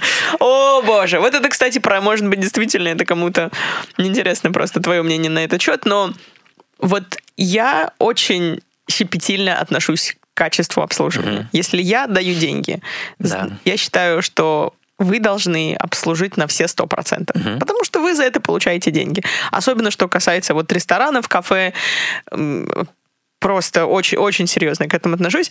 Ну и сфера обслуживания, в принципе, мне кажется, если ты в сфере обслуживания, будь добр, как бы обслуживай на все, ну, хорошо, а не спустя рукава. И у меня было такое, была такая ситуация недавно совсем. Я отдала пух- пуховик в химчистку, мне привезли, меня там какие-то галочки они поставили в описании, а эти галочки значили что? Что пуховик мне испортили. Вот, то есть и, и такое самое очевидное, что мне сделали, это замок полетел. Просто замок сломался. Ну, сорвали молнию. Да, с- с- там с резьба, в общем, сорвалась что-то внизу. Собачка улетела. Плюс еще там другие были повреждения, ну, неважно. Ну, То есть вот это самое такое большое, наверное, повреждение. Я прихожу в мастерскую, за это мне требуют 2000 рублей за Мгм. то, чтобы сменить полностью молнию вообще на пуховике. И когда я спрашиваю, вот курьер мне доставляет этот пуховик, естественно, там с курьера что-то не могу требовать, но я не вижу никакой ни скидки за то, что мне испортили Мгм. пуховик. Ничего вообще. Потом я даю деньги курьеру, я звоню менеджеру и спрашиваю, в чем дело, почему мне вы даже меня не предупреждаете не по телефону, просто курьеру Мгм. передаете пуховик, у которого сломан замок, и как будто ничего не случилось. И, то есть, ничего вообще не последовало. Ну, после там каких-то споров максимально они предложили 20% скидки на следующий заказ, заказ. Я думаю, вы прикалываетесь? Вы думаете, я в следующий раз буду вообще у вас с вами какое-то дело иметь? Вот Да. это, мне кажется, просто распространенная Да. ошибка. Вы что, вообще не соображаете, что я к вам... У меня негативный опыт, я к вам не пойду даже в следующий раз? Зависит от массовости бизнеса. Понимаешь, если а, то есть либо это просто какое-то попустительство, и всем там пофигу, никто этим не занимается, либо это расчет. Они понимают, что у них там... Я просто не знаю, что это за химчистка, и можно не называть ее, естественно. То есть, если у них 10 тысяч заказов в день, ну, Нет. и не будешь ты у них заказывать. Ну, и... Я не считаю, что это правильный подход. Какая это, не- разница? это неправильно. Если ты маленькая компания, и особенно если ты большая, в любом, если ты маленькая комп- компания, ты должен вообще очень индивидуальный подход к каждому иметь. Если ты большая компания, об этом все узнают. Ну, грубо говоря, как бы есть куча больших компаний, где за качеством серьезно следят или, ну, стараются Ну, или делают вид. или делают вид, но в любом случае пытаются как бы чтобы сделать так, чтобы клиент был доволен. И в любом случае, если ты большая компания, что тебе сейчас, если ты сделаешь скидку или бесплатно почистишь мне пуховик, от тебя, у тебя что? Там, а- опять же, это может быть на уровне этого сотрудника. То есть, может быть, их решают каких-то премий, если у них там какое-то количество отзывов, компенсации. То есть ему, ему, понимаешь, ему проще, может быть, тебя дать пуховик и надеяться, что ты не заметишь. А через два месяца ты ему... О, я ходила всю зиму без замка и не заметила. Нет, ну ты почистила пуховик, убрала. Через месяц ты его достаешь, опа, сломана молния. Ты ее звонишь и говоришь, а вот вы мне сломали молнию. А когда вы у нас чистили месяц назад? А, ну, окей, удачи. Ну, в итоге, в общем, Нет, в- в итоге естественно, мы добились э, что-то от них. Но это, опять же, было... Вот представь, вот все максимально, что они сделали, это 2000 рублей они дали на следующий... плохая работа с клиентом. Это отвратительно, я бы сказала, просто. Просто смешно. Вот. Но ладно. Не, представьте, еще тебе нужно на 10 тысяч у них было заказать химчистки, чтобы получить компенсацию своей молнии. Почему на 10 тысяч? Ну, 20%. А, 20%, да, да, да. То есть тебе нужно Да. было к ним еще так нормально сходить еще разок, чтобы хотя бы отбить починку. Бред. Ну, я ничего не чинила пока. Просто, просто куплю другой пуховик, видимо. Будет тоже стоить примерно так же, наверное. Как и молния. А, окей, хорошо. Еще хотела какие-то вопросы не- некоторые задать по Давай. ресторанному бизнесу. Как ты вообще вот со стороны ресторатора, как что бы ты посоветовал людям, которые приходят в ресторан? На что нужно обращать внимание, чтобы ты действительно знал, что ты пришел в хорошее место? Ни на что. Это абсолютно никак не связано. Ну что, какие вот, э, хорошо, какие тогда, наверное, качества хорошего Нет, все ресторана? зависит от того, что ты хочешь получить. Ты хочешь получить э, высокую кухню, ужин при свечах, официанта во фраке и тролля с шампанским. Наверное, это просто один я ресторана. говорю про качество. Ну, вообще ничего. То ты, ты, ты никогда об этом не узнаешь. Если ты клиент, ты никогда не узнаешь, что положили тебе на тарелку. Единственный критерий – это вкусно или нет. Ну, я не говорю про ужасно, там, тебе принесли тухлую рыбу, и она пахнет плохо. Ну, окей, это очевидно. Так ты никогда не скажешь. Опять же, вопрос, э, куда ты пришел и зачем. То есть, если ты ешь э, бургер на улице из, э, из кибитки, что ты от него ожидаешь? Что он будет вкусный, жирный, у тебя будет течь сок, и ты получишь максимальное количество эндорфина за свои, там, не знаю, 350 рублей. Но ты же не ожидаешь от этого высокого качества, классных приборов. Ну, Все зависит... высокого качества я ожидаю, конечно. Нет, высокого качества именно обслуживания. Обслуживания. Там при- приборов, Ну, классных салфеток, высокое- плотных. Э, Хорошо, это да, это уже такие моменты.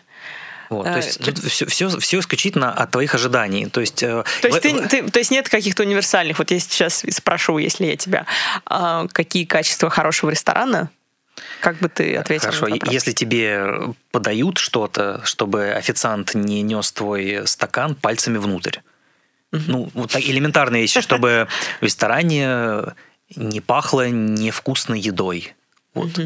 Все, все остальное, я говорю, все остальное это исключительно твои ожидания. И задача ресторана это очень сложная задача. Это соответствовать ожиданиям клиента, который туда пришел. И это проблема очень многих ресторанов, потому что ты рекламируешься как что-то, клиент приходит туда и получает не это. Все, минус сразу. А если ты рекламировался как что-то, что ты являешься на самом деле, или соответствовал чему-то, Интересно. ты рекламируешься, к тебе человек приходит, он получает то, что хочет, ставит тебе 5 звезд. Это одно, один и тот же ресторан. Ожидания просто либо совпали, либо нет. Мгм. Чаевые, давай поговорим про чаевые. Да, давай, Сколько процентов вам оставляют чаевые? по-разному. Очень В среднем. многие... Ну, есть три категории людей. А, четыре. Четыре категории людей. Есть люди, кто не оставляют ничего вообще. Это большой процент? Большая категория? Процентов 20. Процентов 20, интересно. Да, причем люди, которые говорят больше всего, как правило, не оставляют чаевые. Которые больше всего говорят? Да, ну, просто много говорят. Они, ну, То есть ты никогда с не персоналом, с, чаевые? э, Нет, с персоналом, с э, которым чего-то очень много требуют. Вот по моей практике... Я очень, я очень много всего требую, но я всегда оставляю чаевые. Ну, за исключением тех моментов, когда Да, плохо на моей практике люди, которые очень много чего требуют по существу или не по существу, они, как правило, оставляют чего. Но есть Так, исключения из ладно, давайте правил. дальше, третья категория. Есть люди, которые оставляют типа просто 50 рублей, вне зависимости от э, счета. Просто 50 Ну, там 50 рублей мелочь. Ну, они слово чаевые трактуют э, абсолютно как-то прямолинейно. Типа, На, ча- ну, на чьи- пакетик, на пакетик чая, на Липтон тебе набросили, радуйся. Хорошо.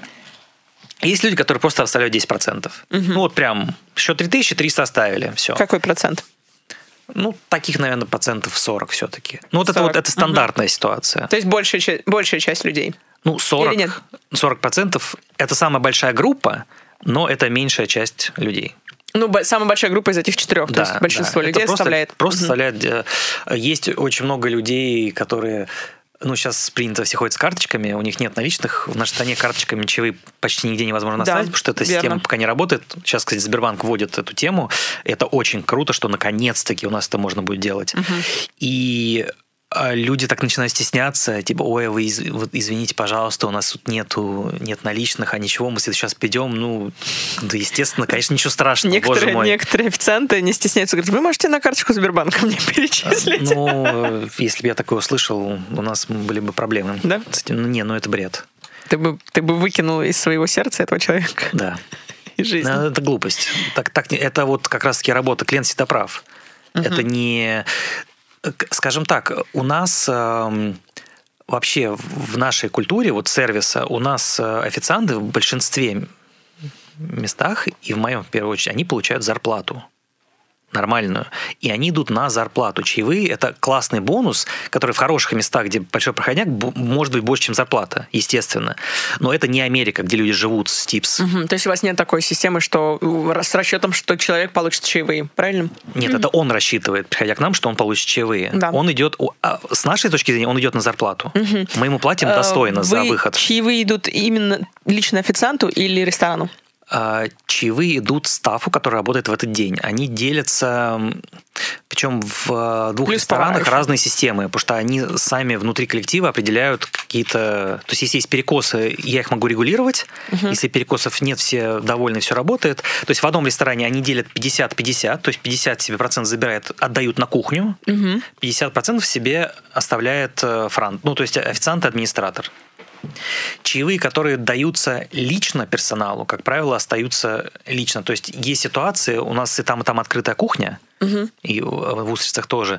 То есть бывает э, просто человек, который что-то приготовил, подходит благодарный клиент и дает вот, вот тебе лично за то, что ты сделал вот это, вот тебе там тысяча рублей. Понятно. Ты там ты сделал самый лучший хачапури в моей жизни, вот тебе тысяча рублей. Класс. Но, как правило, такие чаевые либо делятся уже среди людей, которые работают именно на этом на этой точке, то есть На это кухня, а, либо этот человек забирает себе. Но это уже как бы Это мы- мы, дело. не лезем в это. Да, я поняла. Вообще, по-твоему, какие чаевые должны оставлять люди в ресторанах, кафе? Я считаю, что если вы довольны, то 10% это стандартно. 10%. Да. Больше, Ты знаешь, что в Америке 10% оставляют, да, когда шлепок. недовольны? Да, конечно. За тобой официант потом может выбежать на улице словами, что я вам такого сделал, что вы мне оставили всего лишь 10%. Да. Где мои 25 за мою хорошую работу. Да. А в Австралии, напротив, там чаевые в принципе Да. оставляют. Ну, в Европе во многих интересно. местах там просто 1 евро, 2 евро Да, оставляешь. да, и не везде такая Потому культура. что, там есть, потому что там есть зарплата. А в Америке, как правило, это вот э, либо это минималка, либо это вообще part-time какой-то. И там вот люди живут именно с того, что ты им оставил. Хорошо. Я думаю, что мы с тобой теперь в вас- в следующий топик передвинемся. Это фильмы и Стас. Но прежде чем, кстати, мы перейдем в фильмы, обязательно дослушайте подкаст до конца. Я понимаю, что это тяжело. Шучу. Уже. конечно, уже тяжело. да, слов в минуту зашкаливает. Что я знаю, что ты любишь говорить. Оказывается, я люблю говорить. Да, ока- оказалось. И кто бы знал, кто бы знал.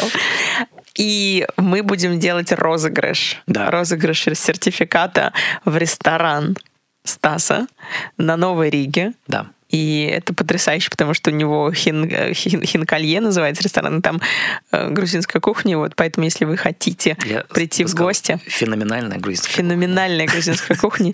Если вы хотите парочкой бесплатно поесть в этом ресторане, то обязательно дослушайте до конца. Мы сейчас переходим с тобой в фильмы. Да. И э, я знаю, что ты, можно сказать, такой не, непрофессиональный кинокритик. Да, да? Не Антон есть. Долин, но ты... Антон Долин максимально крут и максимально профессионален. Да, хорошо. Да. Но тоже смотреть 10 фильмов в неделю, мне кажется, это уже близко к профессиональной деятельности. При этом ты ничего не зарабатываешь на этом, правильно? Почти ничего. И я хочу вообще понять, каково это? Ну, то есть ты просто потому, что тебе ты кайфуешь от того, что ты смотришь фильмы, от того, что ты... Как вообще тебе с этим Живется? жить? Да.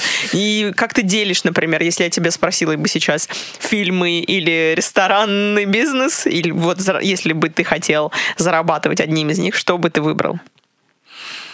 Ну, в душе, наверное, я не могу сказать, потому что я обожаю ресторанный бизнес, честно говоря. И, то есть это, это наркотик, опять же, я никому не советую этим заниматься, честно. Это, не, это без шуток. Это, это- очень сложно, и со стороны это, это- ты вообще не поймешь, на самом деле, как это сложно, пока ты этим не займешься. Но это, это классно. И у нас сейчас, ну, я тебе рассказал, что у нас шорт-став, и я работаю администратором-официантом в одном, я три дня закрываю в одном из ресторанов. Это такое потрясающее чувство, когда ты кого-то накормила, ему понравилось.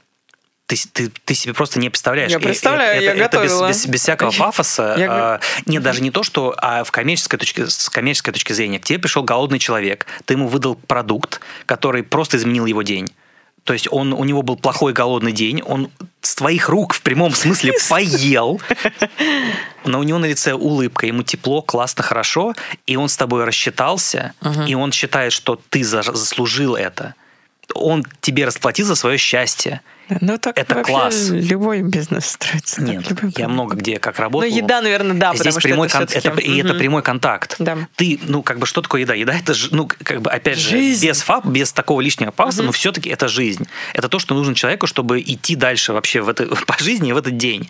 Ты ему это предоставляешь и представляешь на таком уровне и в такой, как бы, атмосфере подачи, что он от этого кайфует.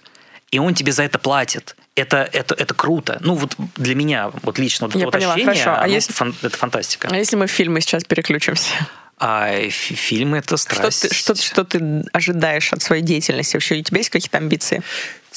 Смотри, говоря честно, э, я это начал как какой-то какой-то проект крик души, потому что хотелось какого-то творческого м, творческой отдушины. Я обожаю э, кино, я его всегда смотрел, я что-то в нем, наверное, понимаю. У меня как минимум есть на него какое-то мнение и какой-то там бэкграунд легкий. Я и в университете увлекался, и кинопроизводством увлекался, мы даже там что-то снимали. То есть я и как камера работаю, знаю, и, так далее, и историю всего этого.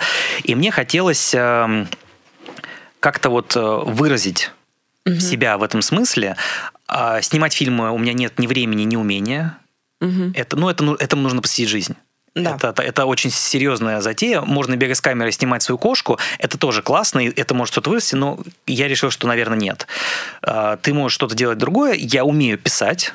Мне кажется, что я, в принципе, три предложения могу Ну, мы поняли, что ты стеснительный, да, хорошо. э, в параграф. И э, Критика это самое простое. То есть, короче, вот когда Да. у тебя ничего что-то не получается, когда тебе лень, в общем, заниматься реальным творчеством, то ты идешь в критику. Ладно, все, сейчас мне все критики ненавидят. Нет, конечно, нет, да. это нет, это абсолютно правильно. С одной точки зрения неправильная точка зрения, но я считаю, что критика это интерфейс Мы между. любим критиковать все. Да, критика это интерфейс между создателем и э, потребителем. Все, это, это прослойка, которая это фильтр, это переводчик. У меня вопрос, ты думаешь, многие полагаются на мнение критиков? Да, очень многие. Ну, если мы говорим про кино, наверное, но если мы говорим про литературных, я не, не очень согласна, наверное, в этом плане. Ну, Мне это, кажется- это зависит от твоего погружения в литературу. Наверное, ну, д- наверное, но даже есть же очень много мемов по этому поводу про то, что критики лучше знают самого творца, что имел в виду творец. Знаешь? Да, но литература умерла, поэтому, поэтому критикам литературы мало кто обращается. Это все-таки не настолько массовое. Кино более массовое. Это точно. И я на самом деле, зная по себе, я очень часто, у меня есть определенные кинокритики, которых я ценю, читаю, и очень, как бы, их мнение для меня важно. И посмотрев фильм, я не читаю их до, я читаю их после. И см- смотришь, совпало ли мнение или нет. Даже Да? нет, мне, мне интересно их мнение на фильм. Даже не совпало. Потому что очень часто они на что-то акцентируют внимание, либо что-то замечают, что я не заметил. Даже имея какой-то навык, потому что каждый смотрит в своей колокольне. Кто-то в чем-то разбирается, кто-то кто-то по жанрам больше разбирается, у кого-то вообще какой-то личный опыт с чем-то. И он настолько глубоко ныряет в какую-то тему, а я понимаю, что я То есть мы можем даже близко не могу. Мы можем говорить, обсудить. что критика субъективна в этом плане. Абсолютно. Даже, даже от критиков профессиональных критика субъективна. Подожди, это в принципе вообще творчество субъективно, восприятие творчества субъективно. Каждый человек воспринимает все по-разному. Мы в этом смысле абсолютно, мы острова, которые не соединяются. Но я думаю, что критики должны пытаться быть объективными, да, они... Нет, это невозможно. Как? А кто тебе, э, кто- у какой у критика мандат быть объективным? Почему? Это, это мое мнение. Если ты должен ну, быть... возможно, да, возможно. Единственное, что я, я считаю, как бы, что он должен быть критиком, он должен быть честный сам с собой, я считаю. И что если тебе фильм нравится, скажи Ну, то об есть, этом. если ему, например, не нравится конкретный актер, и у него какой-то ли, какая-то личная неприязнь, он не должен при этом ам, говорить плохо о фильме в целом. Или об игре А может- актера, нет, если я- он, например, нет, играет я- хорошо. Я к тому, что не нужно лицемерить. Не нужно говорить, что популярный фильм классный, потому что он популярный. Это Либо не понятно. нужно идти, а, знаешь, кликбейт, что вот вышел такой фильм, он ужасный. Вот 10 причин, по которым... Ну, Почему? это я Понятно. утрирую. Это сейчас у нас такое, к сожалению, Это есть тенденция. Но мне кажется, особенно сейчас вот за кликбейт действительно это очень эм, и охота идет Да. на это. И нет последовательности. Я считаю, что должна быть в любом, как бы, и в критике, и в творчестве должна быть последовательность. Если ее нет, объясни. Я хочу тебе задать следующий вопрос, наверное, вот опять же для такого массового зрителя, кто не вдается, наверное, в критику сильно. Как ты считаешь, можно ли критиковать фильм, если ты не критик? Да, конечно. Каждый, каждый из нас кинокритик. Единственная разница между э, там, профессиональным кинокритиком, полупрофессиональным, как я, хотя это граница там, и человеком, который вообще не кинокритик, а просто вышел фильм, и позвонил другу и сказал, знаешь, я вот посмотрел там последнего, не знаю, пришельца, это uh-huh. то, там вот то-то, то-то, то-то. Или там ты сел с девушкой, я сел с девушкой в машине, обсудил, он говорит, слушай, вот это мы посмотрели, но это такая чепуха. Хорошо, смотри, но у нас, мне кажется, был с тобой разговор недавно по поводу критики в сторону Джокера, да? да. И ты очень резко высказывался о тех людях, которым не понравился фильм. Да. Вот. Ну, но... не понравился в, определенном, в определенной плоскости, да. И прозвучала такая фраза, что они не разбираются. Вот Нет, не понимают, не поняли. Не да. поняли, потому что не разбираются. Нет, а у меня э, вот как вот, вот эта часть разговора была по поводу сюжетной линии с его соседкой, э, которая говорит, Зази по-моему. Угу. Просто очень многие и непрофессиональные, и даже часть профессиональной критики говорит, что это самая слабая часть фильма, что это такой, это дешевый выход, то, что он должен был ее там либо убить, либо убить ребенка, это мы поверили во зло, а там так все развернулось, что вот там, ну, это полные спойлеры сейчас пойдут, я не знаю, закройте уши. Ну, я а, думаю, что уже фильм что давно их, вышел. Что их отношения, они были у него в голове, и она, но при этом для меня это самая важная часть фильма, потому что эти выдуманные им отношения, вот это как бы его рефлексия по поводу его ну, как бы романтической жизни с этой женщиной, абсолютно несуществующей, угу это то, что его весь фильм гуманизировало. Это то, да, что да. Э, в какой-то момент, особенно когда у нее умирает мама, и она с ним сидит в госпитале, ты на него смотришь, блин, да он же, он же нормальный человек, вот у него есть такая угу. классная девушка, она это его человечность. И когда ты понимаешь, что это выдумано, у тебя тут же исчезает к нему вся симпатия. Ты понимаешь, что все, что делало его человеком для тебя, Угу. Это было придумано им же в его голове. И, и когда люди говорят, что это самая слабая часть, ну, я, я, я категорически с этим не согласен. Я, я считаю, что вы не поняли. Э, ты Но... еще, ну вот мы сказали, что эта часть гуманизировала да, да. персонажа. Не считаешь ли ты, что это немножко страшный ход в плане да. того, что а это, это страшный фильм. Я имею, я имею в виду. Ребята, кто не смотрел, простите, пожалуйста, пролистните просто пару минут или 20. Я надеюсь, мы скоро закончим про него Нет. говорить. Но да, про Джокера, конечно, можно много говорить, но я к тому, что мне немножко было страшно, что я, что мне импонирует Джокер. Да, вот конечно. Этот персонаж. Конечно. Мне было немножко странно. Да. То есть, потому что то, что он делал, это ни в коем случае не оправдывал, но я понимала, что да, персонаж мне нравится. Он не может нравится. быть монстром, если рядом с ним такая да. классная девушка. Да, ну то есть это работает просто на инстинктивном уровне. То есть я могу да. по тебе судить по твоим друзьям, по твоим там романтическим каким-то да. связям и так далее. И здесь, и это для меня была настолько тонкая игра со зрителем, угу. и когда из тебя вот из-под ног выдергивают этот ковер и обрывают последнюю нитку, и ты понимаешь, что как бы это все фикция, это было настолько круто для меня. И я говорю, я просто, и когда я вот это все читал, я думаю, я про себя думаю, боже мой, но либо я как бы ну настолько но... это воспринял лично угу. как-то, либо кто-то просто что-то недопонял. Ну послушай, фикция не фикция, но ведь это он же не убил ни их, ни... Нет, нет, нет, он не убил. Ну, то есть это был, все равно Да, ну, его делает у него был шок от... Нет, это хороший персонаж, там ничего не делает. Я, ну, опять же, почему ну, не хороший персонаж, не, убил? Ну, потому что я думаю, что он осознал, что это тоже было... Он же не осознавал в какой-то... Я думаю, что он не, как персонаж не осознавал, что он это придумает. То есть вот его... Э... Возможно, воображение, да. Да, то есть вот это его аспекты его болезни, он же их сам в себе не идентифицировал. Да. И он пришел к сознанию, что это тоже была часть вот этого его психоза какого-то. И я думаю, что он просто был в состоянии шока тогда. Его это тоже самое также выдернуло из его как бы мнимой реальности, как и зрителя. И поэтому он, наверное, не совершил какие-то действия по отношению к этой семье. Ну, ну, в целом, как бы он не совершал действия по отношению, то есть к тому да, же да, да, своему да. коллеге, допустим. Э, ну, он, одному, да. Да. Ну, в целом он, мне кажется, только совершал убийство только с теми, кто так или иначе был негативным персонажем, отрицательным. Хорошо, ладно, давай мы Все будем... с точки зрения, да. Да, двигаться дальше, не зацикливаться на Джокере сейчас.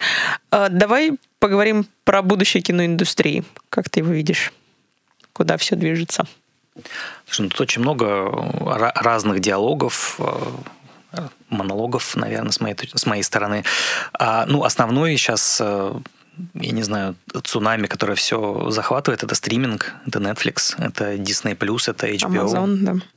Да, то есть это новая форма не контента, новая форма потребления контента, которая очень сильно пугает традиционные студии. Это то, что очень сильно пугает Голливуд, очень сильно пугает традиционных э, создателей. Угу. То есть там Мартин Скорсезов, э, Коппола, они высказывались против э, Netflix, против этой модели, потому что они считают, что кино должно быть в кинотеатре в первую очередь. И Тут сразу возникает вопрос про Оскары, про фестивали. Может ли кино, которое вышло у тебя на телевизоре, считаться претендентом на Оскар? Да. Ну, как да, бы вроде бы сейчас этот вопрос разрешили, что да, если у него есть какой-то там ограниченный выход. Ну, то есть это, это все препоны, это все бюрократия. А на самом деле... Это все, знаешь, мне кажется, такие, а, опять же, тор тор торможение прогресса, потому да, что это, это невозможно этот поезд остановить. не остановишь, да. все. И с каждым... Э, потому что мы по очень многим индустриям, особенно по интертейменту, э, развлечения нужно судить по американскому рынку, потому что это рынок, который в авангарде всегда в этих вещах. Э, по разным причинам, не будем сейчас в них вдаваться. И там каждый год падает посещение кинотеатров. Да. Каждый год. И с этим, с этим ничего не сделает ни э, ни Disney, ни блокбастеры, ни Мартин Скорсезе. Никто с этим ничего не сделает. Это просто такая динамика развития. И единственный метод, которым они сохраняют как бы, свою финансовую скажем так, они выходят в зеленый свет, то есть они зарабатывают, это они делают билеты дороже, то есть бешеная инфляция на билеты. Uh-huh. В Америке сходить в кино вдвоем это 50 долларов только на билеты. Это ну, порядка 3000 рублей. Да. Ну, в, в нормальном городе. Плюс попкорн Кока-Кола это 100. Вот и считай, поход в кино ну, 6 тысяч. То же самое. Я тут недавно одна ходила в кино. И я такая подумала, надо было не ходить одной. Не, ну у нас кино в стандартный билет 500 рублей стоит. Да, но я же ем всегда. Ну, хорошо, ну тысяча, ну полтора у тебя да. на, на одного, ну. а там три. И только повышением цен они могут, э, либо там сейчас очень классно строят кинотеатры, где там и пиво разливают, и всякие ивенты проходят, и магазины в этих кинотеатрах. То есть из кинотеатров делают такие центры досуга для угу. киноманов это очень здорово, но это капля в океане. Да. И, но как тогда ты видишь вообще, как ты думаешь, это будет какой-то кризис среди Да нет, оно, я думаю, что оно все плавно как-то перетечет. То есть все как-то договорятся в итоге. Киностудии mm-hmm. сопротивляются, потому что у них есть классная модель, которая работала очень много лет, и ее не хочется терять. Как Понятно. музыкальный бизнес. Да. Все сопротивляются, а где, где винил, где диски, где вообще магазины с музыкой на улице? Их нету.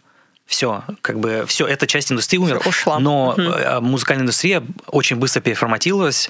Все начали стримить, все начали собирать бешеные деньги с артистов, подписывать сейчас... с ними контракты на 360 градусов и иметь деньги со всего. Ну, ты знаешь, сейчас мы очень многие, про, про, по крайней мере, российские артисты, российские музыканты, которые, вот, кстати, приходили ко мне на интервью в том числе, они сейчас, что самое интересное, делают вот деньги с концертов. Да, потому что это последнее, что осталось. Да. Это, да, но опять же, ты прогресс не остановишь, и ты не остановишь капитализм. Это невозможно остановить. То есть эта машина пойдет вперед, и она найдет выход, потому что люди требуют зрелищ, кино это один из самых популярных жанров. Ну, кино, сериалы, ну, плюс-минус, я это все вкидываю в одну кучу. То есть их кто-то будет производить, кто-то их будет показывать. Естественно, какое-то количество кинотеатров даже в глубоком будущем останется. Либо это будет э, э виртуальная реальность, где ты одеваешь очки и оказываешься в кинотеатре. Потому Возможно, что, например, да. Почему я, у меня есть возможность смотреть новые фильмы, я вам открою секрет, что, может, не секрет, кинокритики, даже не совсем профессиональные, но которые в этом как-то пытаются работать и двигаться вперед, они фильмы смотрят заранее, а, как правило, за две недели до его выхода. Да, предпоказы есть да, такие, предпоказы. предпоказы. Но при этом, если тебе очень интересный фильм, и ты не можешь попасть на предпоказ, по разным причинам, ты можешь у прокатчика запросить э, ссылку, э, ну, так, просмотровку так называемую. Угу. И тебе дают ссылку, ссылку на закрытый сервер, где ты можешь дома открыть свой ноутбук и просто посмотреть а, какой-то супер классный фильм за две недели до выхода. И Класс. я иногда этим пользуюсь, потому что я физически не успеваю попадать на все показы. Но если это большой фильм, который мне очень интересен, я делаю все, чтобы попасть в кино. Ну, и есть фильмы, которые просто не хочется смотреть дома, в любом случае. Да. Есть. Ну, вообще для меня, почему я люблю кино, почему я этим занимаюсь, для меня в кино есть магия. Угу. Я считаю, что это, это машина времени, это машина, которая тебя двигает э, меж социальных э, слоев, рас, э, всего, что ты хочешь, профессий, ощущений. Это одно из самых иммерсивных, наверное, доступных у нас форм медиа, потому что здесь все и, и, и ты смотришь и слушаешь одновременно. Да. Это самые, ну, для меня, по крайней мере, самые мощные импульсы какие-то. И когда ты смотришь в кино, это ты приходишь в кинотеатр, оно же физически больше, чем жизнь. То есть есть такое выражение в английском bigger than life. Кино — это bigger than life. То есть э, ты начинаешь верить в эту магию, ты начинаешь верить в, в этих несуществующих людей, про эти несуществующие пиксели, про эти истории, про эти всякие непонятные фразы, которые... Люди же себя, как правило, не ведут, как они ведут в кино. То есть это фикция, мы должны в это поверить. Да. Когда ты в кино, и персонаж, он а, 10 метров в высоту, и ты Да. понимаешь, ты смотришь фильм, и он... Это не человек, это великан, это гигант. А, Это, ти- это титаны. Ты не можешь нажать паузу, сходить поговорить с подругой, Да. ты не можешь пописать, Ты- сходить. Если, ну, можешь, если конечно, тебе но это да. нравится, оно тебя Да. втягивает. Да. И ты забываешь про аудиторию, ты забываешь, что сидишь Да. с кем-то, ты забываешь, что у тебя в руке попкорн. Ты живешь в этом фильме, потому что вокруг тебя темно, а перед тобой гигантская проекция, которая реально больше, чем все, что ты видишь в своей жизни. И вот эта вот как бы игра даже на размере, она сразу тебя вытягивает в этот мир. Да, мне кажется, сейчас ты вдохновил вообще кучу людей пойти в кино. Да, ребят, я, кино- я кино люблю это- в кино это вот тоже, да. волшебство. Да. Хорошо, э, очень хочется больше говорить про это, но мы, к сожалению, подходим к концу. Это трагично. Да. Печально. Потому что надо идти праздновать Хэллоуин. Нет, надо просто Давай идти подкаст спать, на два часа. что- Слава? Так, Ну что, что ты тут час, не час? Посмотри на, смешно. на Сашу сейчас и скажи это ему в глаза. Его, которые эм, молят Нет, но если Саше неинтересно нас слушать, то, конечно, он может нас прервать.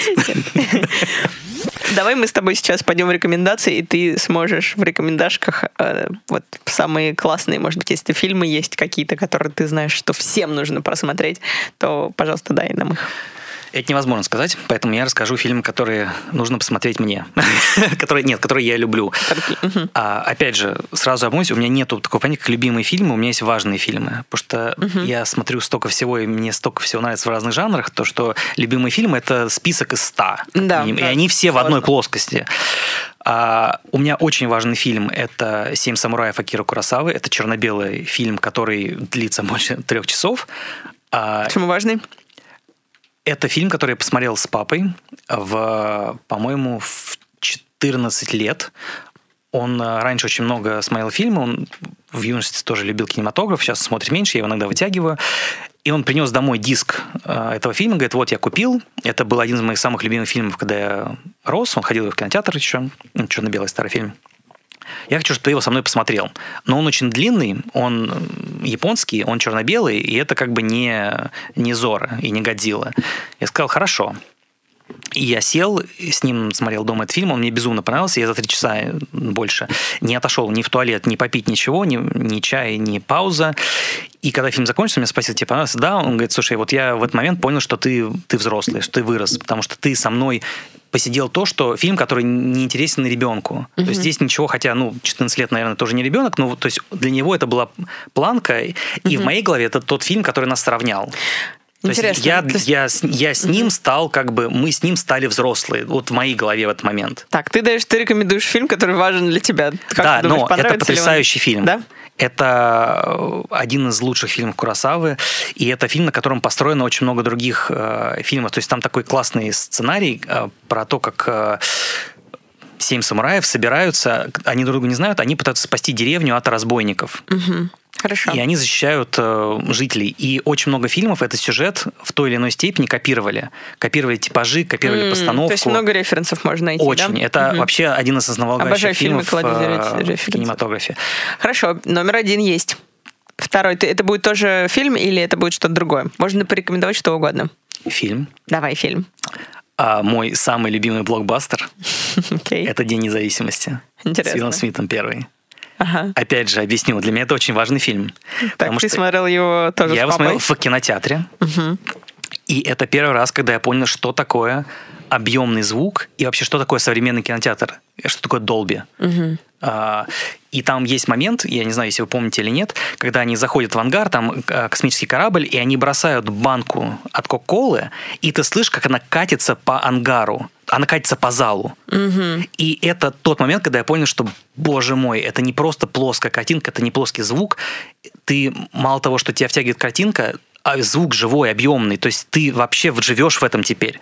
И это просто раз- разорвало мой мозг, когда мне было мало лет, и я тогда был максимально впечатлительный, в принципе, как и сейчас. Поэтому я, не- несмотря на то, что говорят про этот фильм, я его просто обожаю. Я знаю все сцены. И Вилл Да. Смит мой герой. Уилл Смит крутой. Уилл Смит бесспорно крутой. На номер три. Третий. Заклю- Третья заключительная рекомендация. А что это может быть? Фильм? А, да- давай Что вот просто, что с- вот сейчас ты, ты- у тебя на уме. Знаешь, что про рестораны? Давай, Какой ресторан. самый любимый ресторан в Москве? Какой? Кафе Пушкин. Пушкин. Да. Почему Как бы это Пушкин? не, не звучало странно, потому что на протяжении многих лет это ресторан, который выдает абсолютно идеальный сервис, идеальное качество. И он превратился в Москве в аттракцион, куда водят всех иностранцев, туристов и так далее, попробовать рашен борщ, пирожки и водка. А я туда иногда хожу просто поесть. Просто, просто поесть. Иногда позавтракать, да. С друзьями. Это место, куда на второй этаж я вожу на свидание любимых девушек. Я, мне кажется, там не была, кстати. А, Там вот для, любимых, для любимых романтического... соведущих ты водишь туда? Поехали. Ладно, Там а какой и- прайс именно, примерный? Ребята, совет, пожалуйста, второй этаж у окна, и все у вас будет хорошо. Второй этаж у окна, там занято. Не садиться. Мной. Ну, Да, нет, а к сожалению. Какой прайс для людей, чтобы кто не был там? На какую сумму носить с собой, чтобы любимую девушку удивить? 6 тысяч на двоих. 6 тысяч. Но это если без алкоголя. Там дальше уже каждый удивляется на свой вкус и карман. Ну, естественно, когда дело доходит до алкоголя в ресторанах, прайс безлимитный на самом деле. Уже... В зависимости от ваших...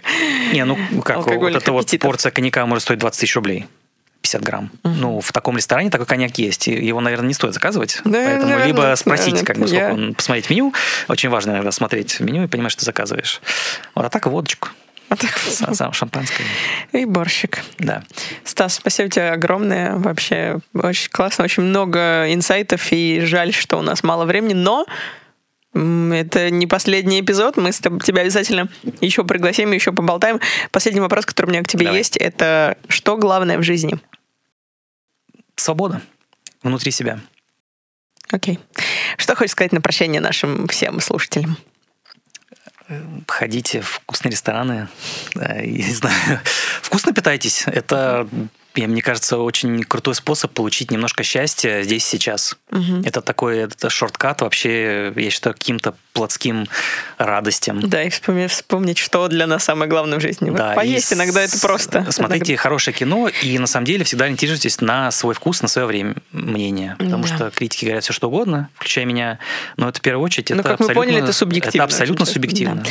Говоря вкусно покушать, не забывайте, что мы сейчас будем разыгрывать вам сертификат на 3000 рублей в ресторан а, на Новой Риге. Называется он Хинкалье, Да. правильно? И эта сумма, на эту сумму можно поесть двоим нормально, да? Да, можно спокойно. выпить на эту сумму? Чуть-чуть. Чуть-чуть. Особенно если можно с собой принести. Коньячок за 20 тысяч. Не- Нет. С Нет. собой принести можешь. С собой Мы- принести? Мы, мы можем продать вам пиво, очень Мгм. много разного, но мы, в принципе, за то, чтобы вы принесли свои любимые напитки с собой. У нас просто пробковый сбор. Вы можете со своим вином. Класс. Можете прийти со своим вином. Вообще своим слышали? любимым напитком. Все, смотрите, все, что вам нужно сделать, это написать мне на email и в этом имейле написать мне ответ на вопрос, почему вы слушаете подкаст «Непрофессиональное мнение». Дайте мне пару причин, почему вы слушаете. И второй вопрос, на который вам нужно ответить, это что бы вы хотели услышать в подкасте, э, кого бы вы хотели услышать в подкасте, и вообще какие изменения вы бы хотели предложить, если они есть какие-то, если у вас есть. То есть первое, почему? Второе, если у вас какие-то предложения, я буду всегда рада об- услышать. И самые классные идеи или просто ответ, который мне понравится, или в который я просто ткну рандомно кнопкой, получит этот сертификат. А если вы напишете, что вы хотите, чтобы я вернулся на этот подкаст когда-нибудь еще и что-нибудь вам интересно сказал, то у вас шансы ну просто максимально повыситься на выигрыш. Потому что вас еще, вам еще может тыщенку на- накинуть сверху. Накину, да. Так, по блату. Хорошо, все, Участвуйте, ребята, пишите на почту обязательно. Присылайте свои вопросы, не забывайте, если вас особенно что-то волнует. У меня в следующий раз, к тому же, будет психолог в гостях. Вот такой спойлер я даю. Обычно я никогда не делаю, но у меня будет психолог. Поэтому, если у вас есть какие-то вопросы, которые вам срочно нужно, требуется профессиональная... Нет, если профессиональная помощь, конечно, не ко мне, но у нас не у нас только не профессиональная помощь, но можете, кстати, получить ответ, думаю, приемлемый от психолога.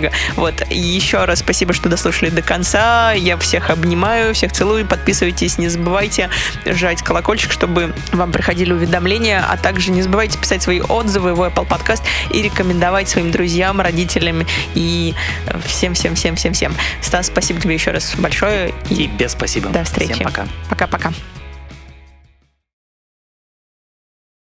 Я не настолько люблю звук своего голоса, чтобы его еще в наушниках слушать. Я обожаю звук своего голоса, поэтому я в наушниках слушаю. Ой, вообще, блин, я не знал, что ты такой болтун на русском языке. Ты болтун. Ай-яй-яй. Ты на английском болтаешь, я просто, видимо, тебя не всегда слушаю. Когда Потому что ты сидишь в наушниках. Где находится у тебя рестик? Новая Рига. Новая Рига, да? Это всего лишь 10 километров от Москвы. Угу. По самому быстрому шоссе это пять минут от Москвы. Угу. Ты говоришь, когда как будто я просто в лесу где-то живу работаю. палатку. Чавкать в микрофон – это самый классный контент. А кто это делает? Это ASMR. Что, ты станешь звездой.